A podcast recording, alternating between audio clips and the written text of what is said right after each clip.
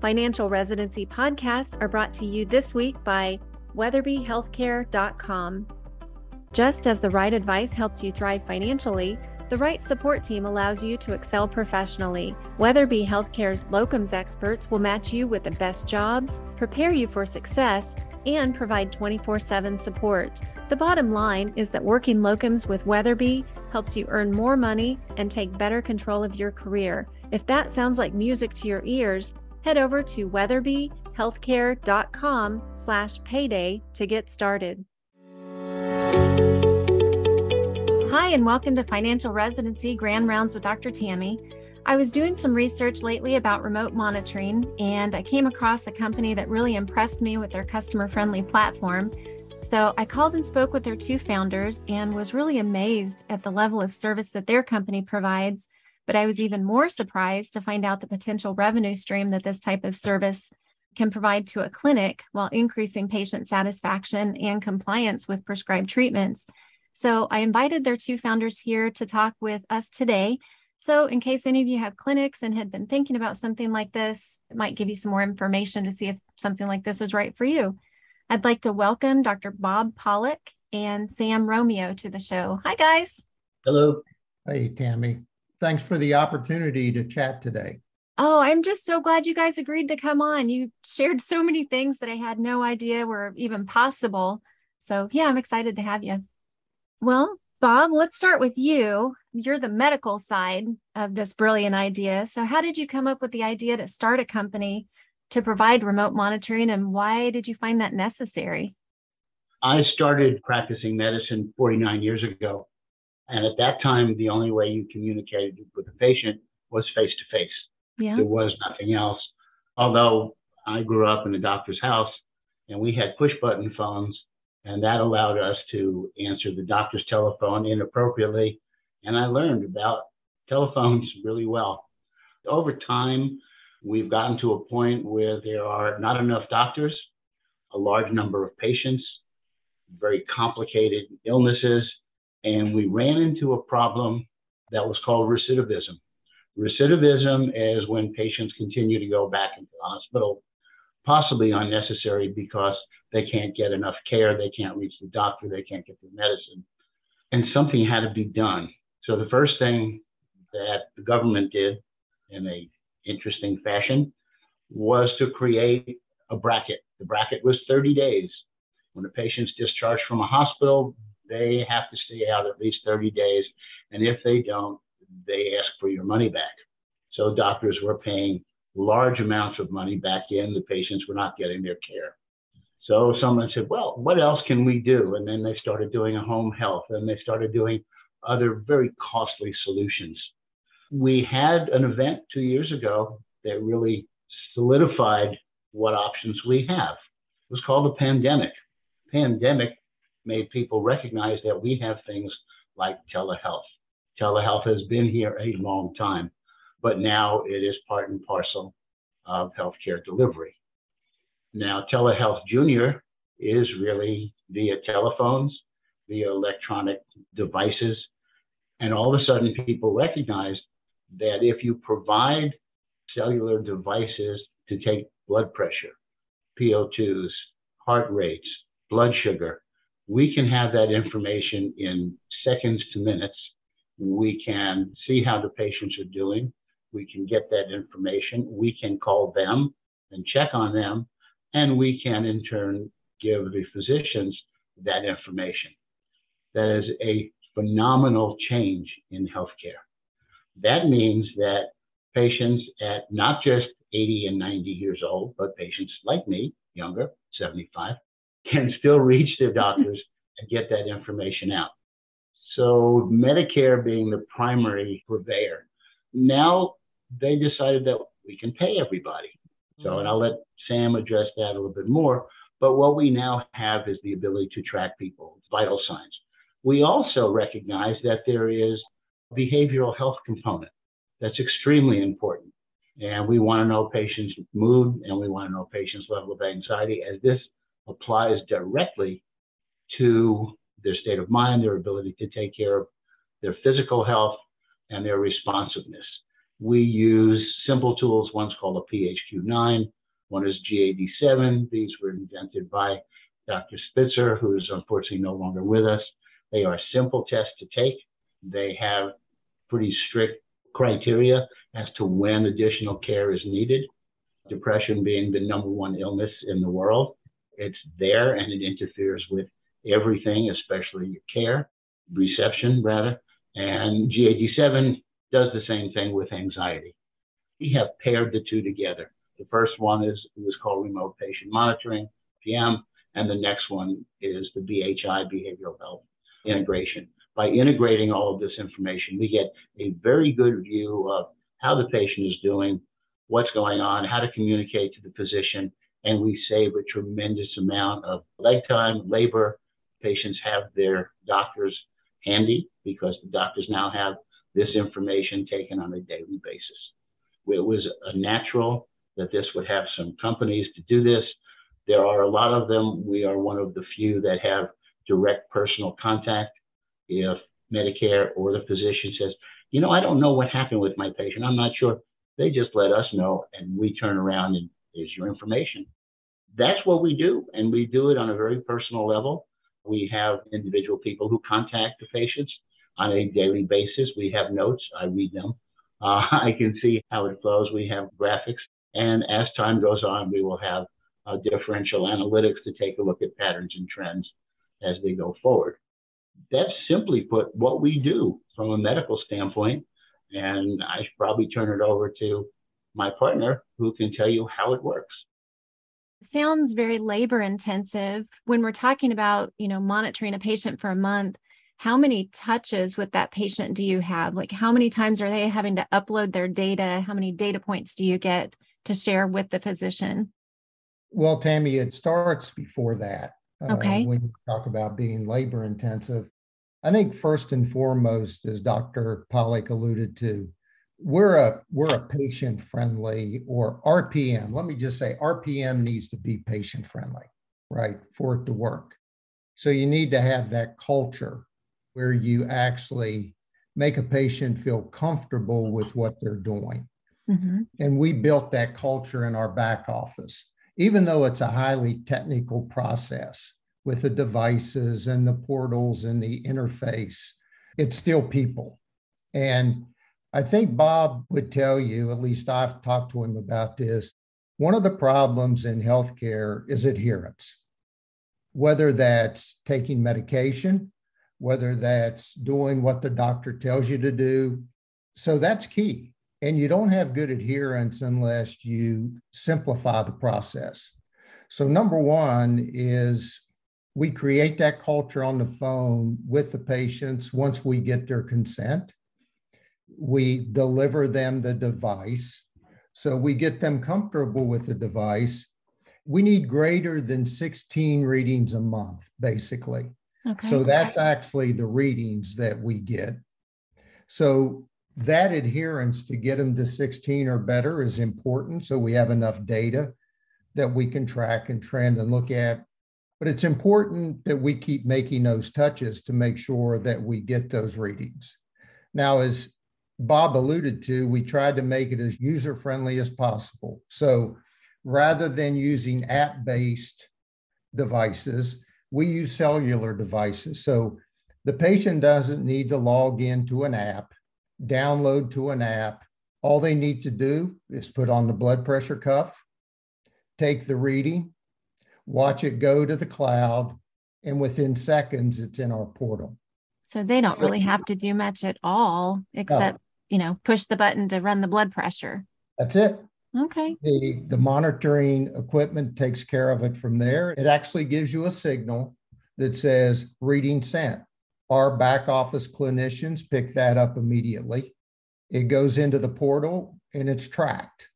We're proud to say that I think any RPM company would tell you that the importance is getting the patients to adhere to what you're asking them to sure. do, right? So you've got to have a culture where your back office personnel want not have to talk to a patient. They want to talk to a patient. And when we got into this, Bob educated me pretty well. He said, you know, you need to generate a revenue stream. You need to create a business, but first and foremost, you need to take care of patients. That is first and foremost about what we do is have RPM make sure that the patients feel that they're getting better care while they're not in an office seeing a doctor. It's basically what we do. So we've made it a very user friendly process from a patient perspective, but it also has to be a very user friendly process for the clinic. As Bob alluded to, we've talked to several clinics and we have some good partners now. And the one thing I've learned is most clinics get resource constrained. This can't be a burden to a clinic. It has to be very user friendly and ease of doing business. So basically, the way you do that is provide a turnkey process. So we have provided a turnkey process from vetting a clinic's database, creating eligibility list, giving that eligibility list back to the clinic so they understand who's eligible for the RPM program. We reach out on their behalf. We get the consent of the patient. We order the devices, we ship the devices, we onboard, and we provide billing information. And upon request, we'll do the billing on behalf of the clinic. From a clinic's perspective, we're very user friendly. It's a process that requires very little work or labor from their perspective, and they get the benefit of the data, the information that comes in. Now, also, what's important no clinics like redundancy. So, what we're able to do if we have access to the clinic's database is every month all the data that we have received from a particular patient is uploaded into the patient files. This is in their EHR system. So they don't have to go anywhere else. They don't need to log into our portal, which hmm. they can, okay. which they can, but they don't have to to get their patient data. So so think about that. If you haven't seen, if you're a doctor and you've not seen a person for two and a half, three months, and they come to see you, you can actually click on the remote monitoring tab and you can see blood pressure readings for the last two months. Oh, that's great. See, you can see highs and lows, trends. It's not like just coming in and taking the blood pressure once, or depending on them to go out and get a blood pressure cuff, take their own readings and write it down in a tablet. yep, I have counseled patients to do that many times. Yeah, Keep a log, well, take it to know, your doctor. to, to speak personally, I had a mother-in-law, and it's one reason I got into this. And she got instructed to do that, and that's tough.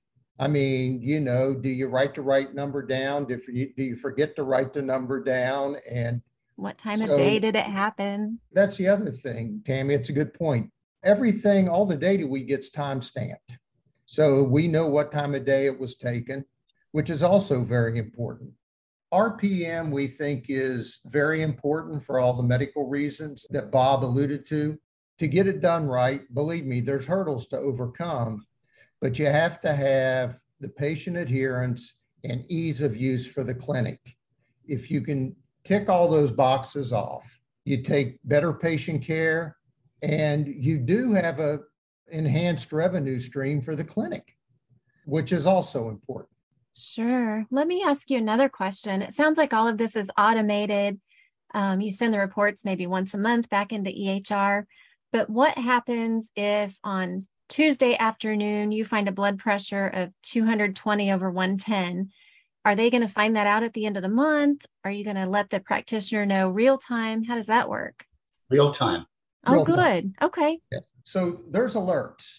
We set alerts for all patients. Now, we have what we would, through the American Heart Association, for example, on blood pressure, we set parameters, right? Okay. But the doctor can obviously go in and, and communicate with us and they can tailor the alerts per patient. We will send the alerts immediately to the doctor or the doctor's representative who, when we set it up, if we don't get recognition that that alert was acknowledged, mm-hmm. we get back to that respective person many times. Oh, right? that's good. Yeah. So, yeah. So the breaches get attention immediately. And that's another advantage. I mean, that's the preventive side, right? Of, hey, we've identified something here that needs attention.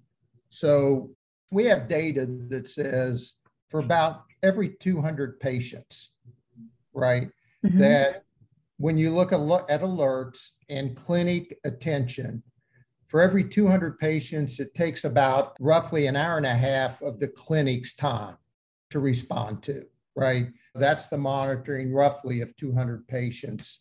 We have history that that's what it looks like.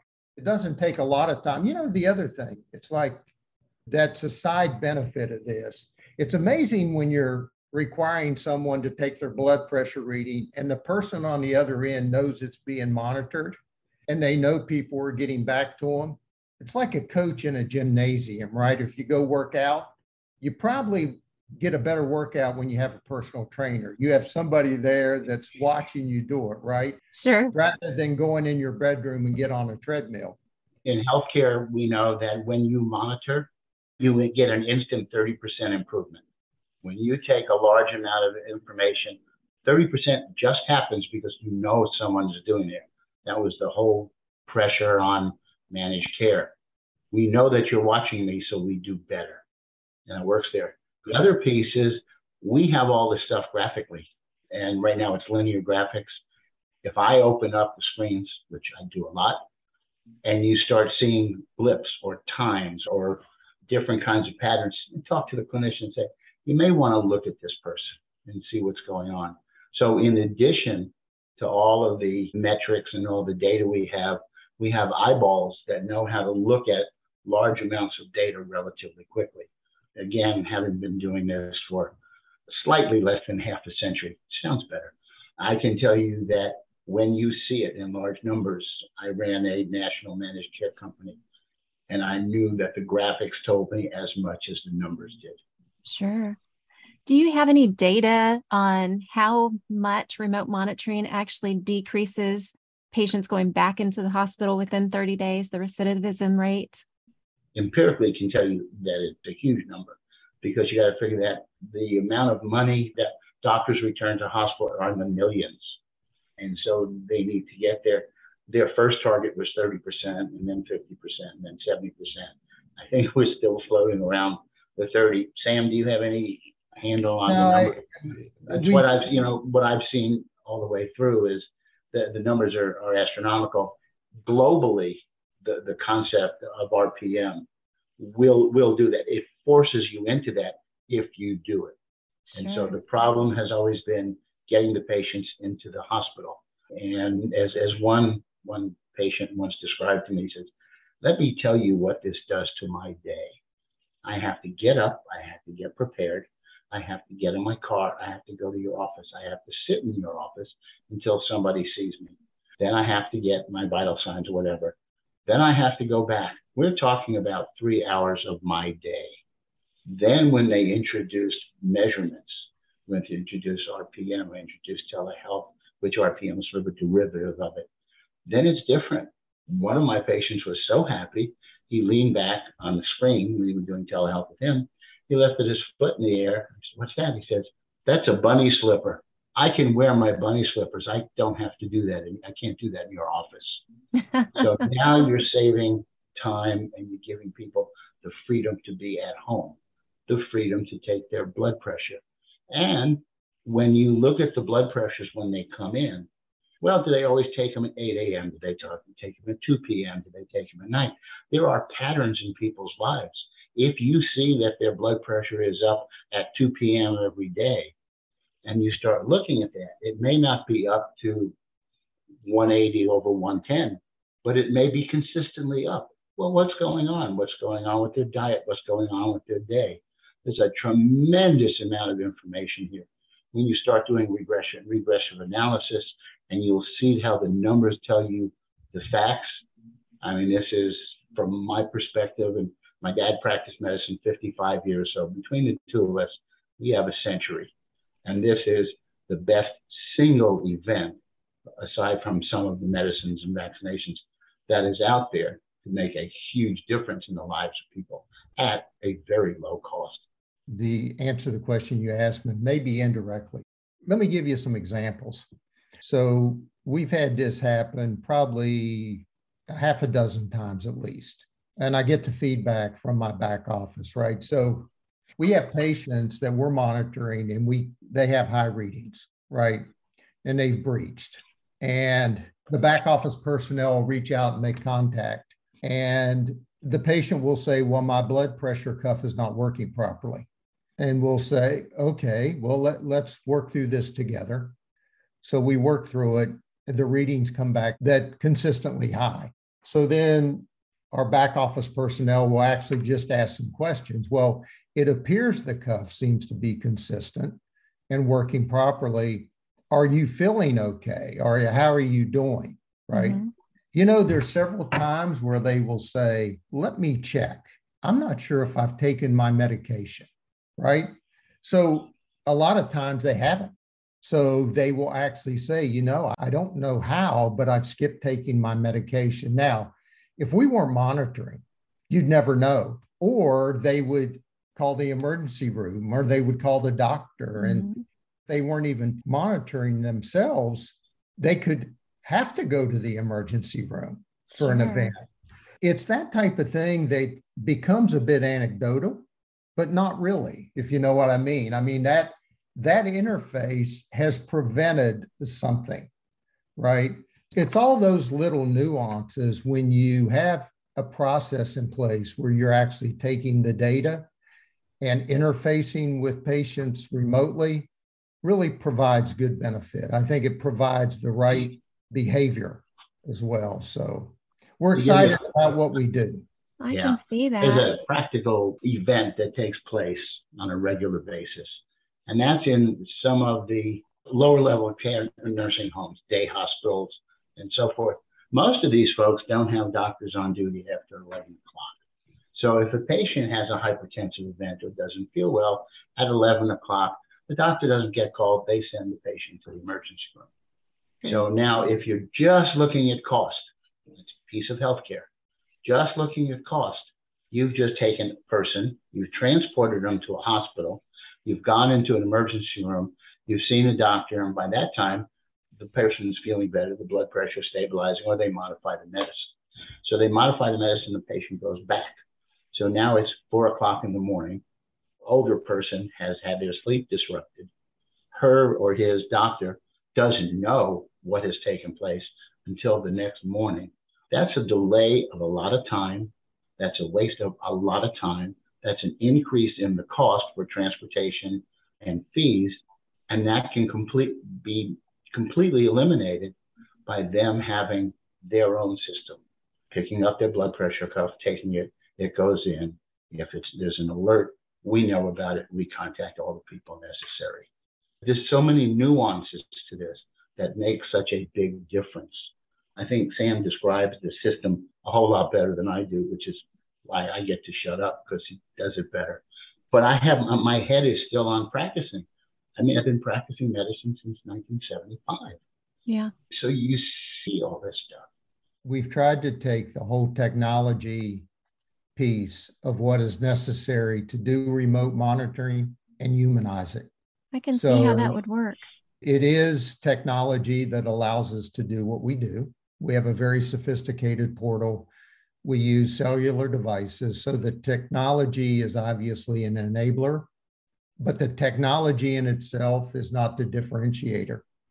And it sounds simple enough that no matter if you're 85 years old and don't know how to work a computer, you can still yeah. benefit from this system. Exactly. And that's the human piece, the human piece, the human aspect, the human interface, coupled with the technology is what's important. You know, I, th- I think that if you do that and you do that well, clinics see the benefit, uh, doctor's offices see the benefit, patients see the benefit. And if you can get all that together, where patients feel what they're doing is necessary and important, and the clinics use the information in the proper way, it's better healthcare. Let's move into the financial side of it. Absolutely can see how patients benefit, hopefully keeps them out of the hospital because you're finding the real-time events that lead up to hospitalizations that maybe you have, you know, time to intervene on to prevent that hospitalization. I was so amazed at the revenue stream that you guys told me about um, that's available to the clinics for doing this real time patient monitoring. Can you kind of describe that? Yeah, I think I can broadly describe it. The revenue stream for the clinics, depending on the patient population, can be very rewarding. I'll put it that way. I don't like to really kind of talk numbers because it's, but anyway, it's what we reach for those patients that are fully covered by Medicare other private insurance companies, mm-hmm. right? So that's what, when we run an eligibility list, that's who we target in the patient, in the clinic's database. Okay. And that's who we start with. We have a track record where we actually do the billing for some customers, and what we're charging for and what we're doing is being reimbursed at a very, at the level expected from those insurance companies it can provide a revenue stream of, depending on patient population, 80 to 100 to 200,000 dollars a year, depending on patient population. It's not a small amount of money. Sure. But here's here's here's the beauty of that. The beauty of that is how low risk it is because in our model, we don't provide any upfront cash. So there's really no cash out of pocket to the clinic. We do all the vetting, we do the monitoring, and then we provide a fee. They get reimbursed and we provide a fee, we being ITS. So no upfront cost. So it's very little risk.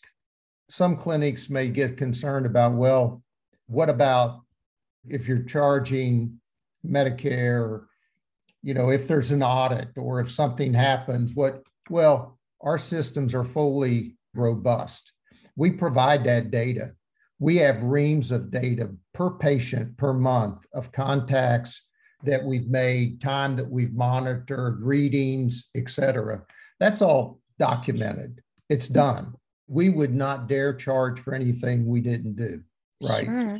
So we understand the liability of that. You just simply can't do it. So we have a very robust system. We take that at heart. Obviously, our CEO is a medical doctor. So he makes certain things be very important to the organization, and that's it. I think the revenue stream is very important to the clinics. I think it's an avenue that does give the clinics an additional revenue stream for, again, very little risk and no upfront cost. And you and I talked about this before, is almost too good to be true because, right? I mean, is it you really, how do you do that? Well, we do that with a good operational model, and we're able to do that. It is possible, and it does provide, as we've alluded to earlier, very good health care and better, we think, enhanced patient care while the patient is not actually seeing a doctor. It is a good revenue stream. And it sounded like you know, this is something that Medicare is pushing for to reduce hospitalizations, which obviously are very expensive. So they're helping clinics to provide this service and not charging their patients for the service, at least most of the time. So there's really no cost or outlay to the patients either in most circumstances. That's exactly. Am I correct?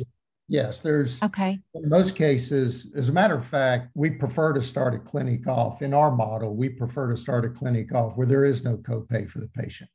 Okay. So it yeah. sounds like just win, win, win. You know, well, patient wins, clinic wins, hospital, you know, hospitalizations go down. So that's a big win for Medicare. Well stated, by the way. The patient does win, no copay. They know somebody is monitoring their, their vital signs there are people getting in touch with them when things don't go right. So we think the patient wins.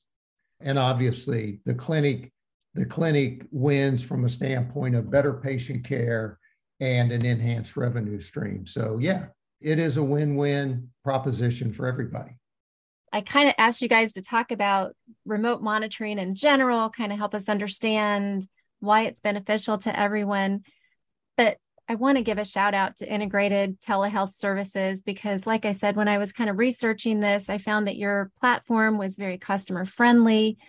I love that you're reaching out to patients when there is a potential problem, you know, whether it's blood pressure, oxygen levels, whatever that is. Um, your system has been set up to be very proactive.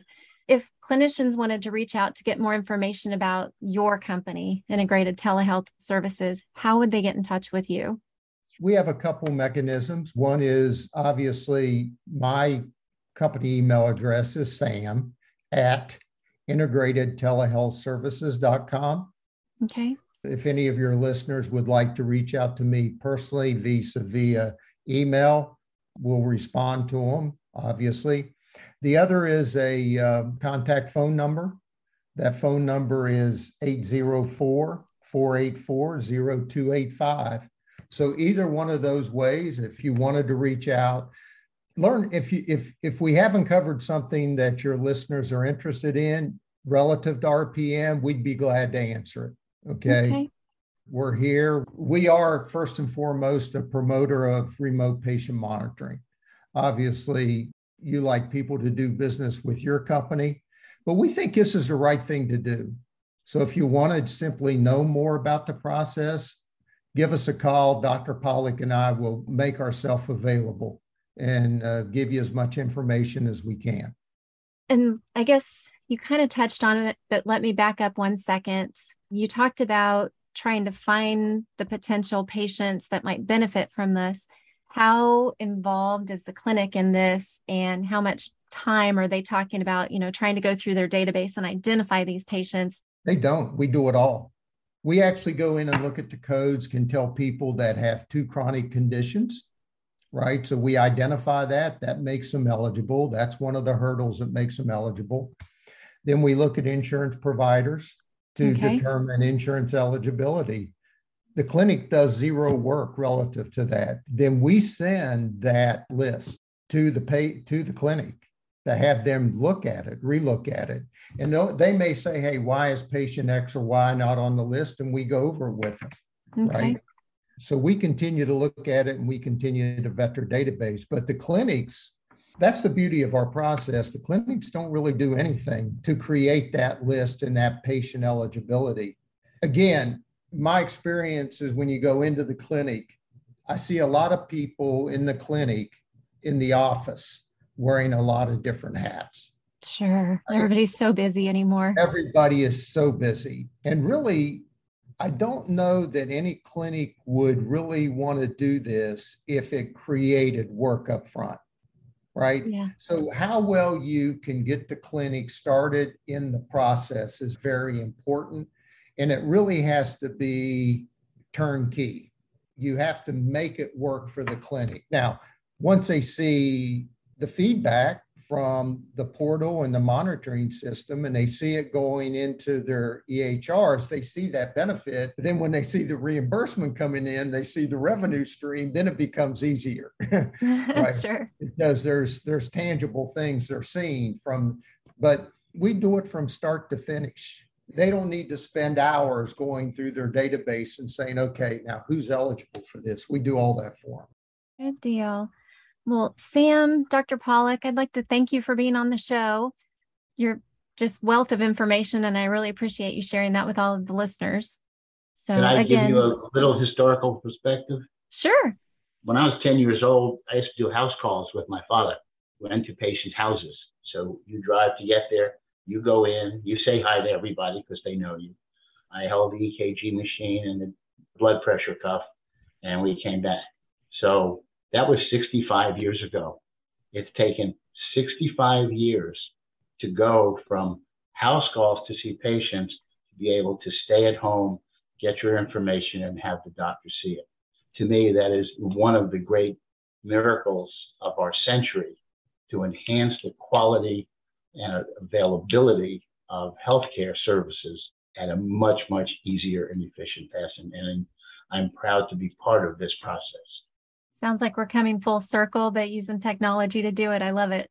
Well, again, that's Sam at Integrated Telehealth Services. If you have any questions and want to reach out to him, and I hope you'll all tune in next week for Grand Rounds. Financial Residency would like to thank our sponsor this week, WeatherbyHealthcare.com.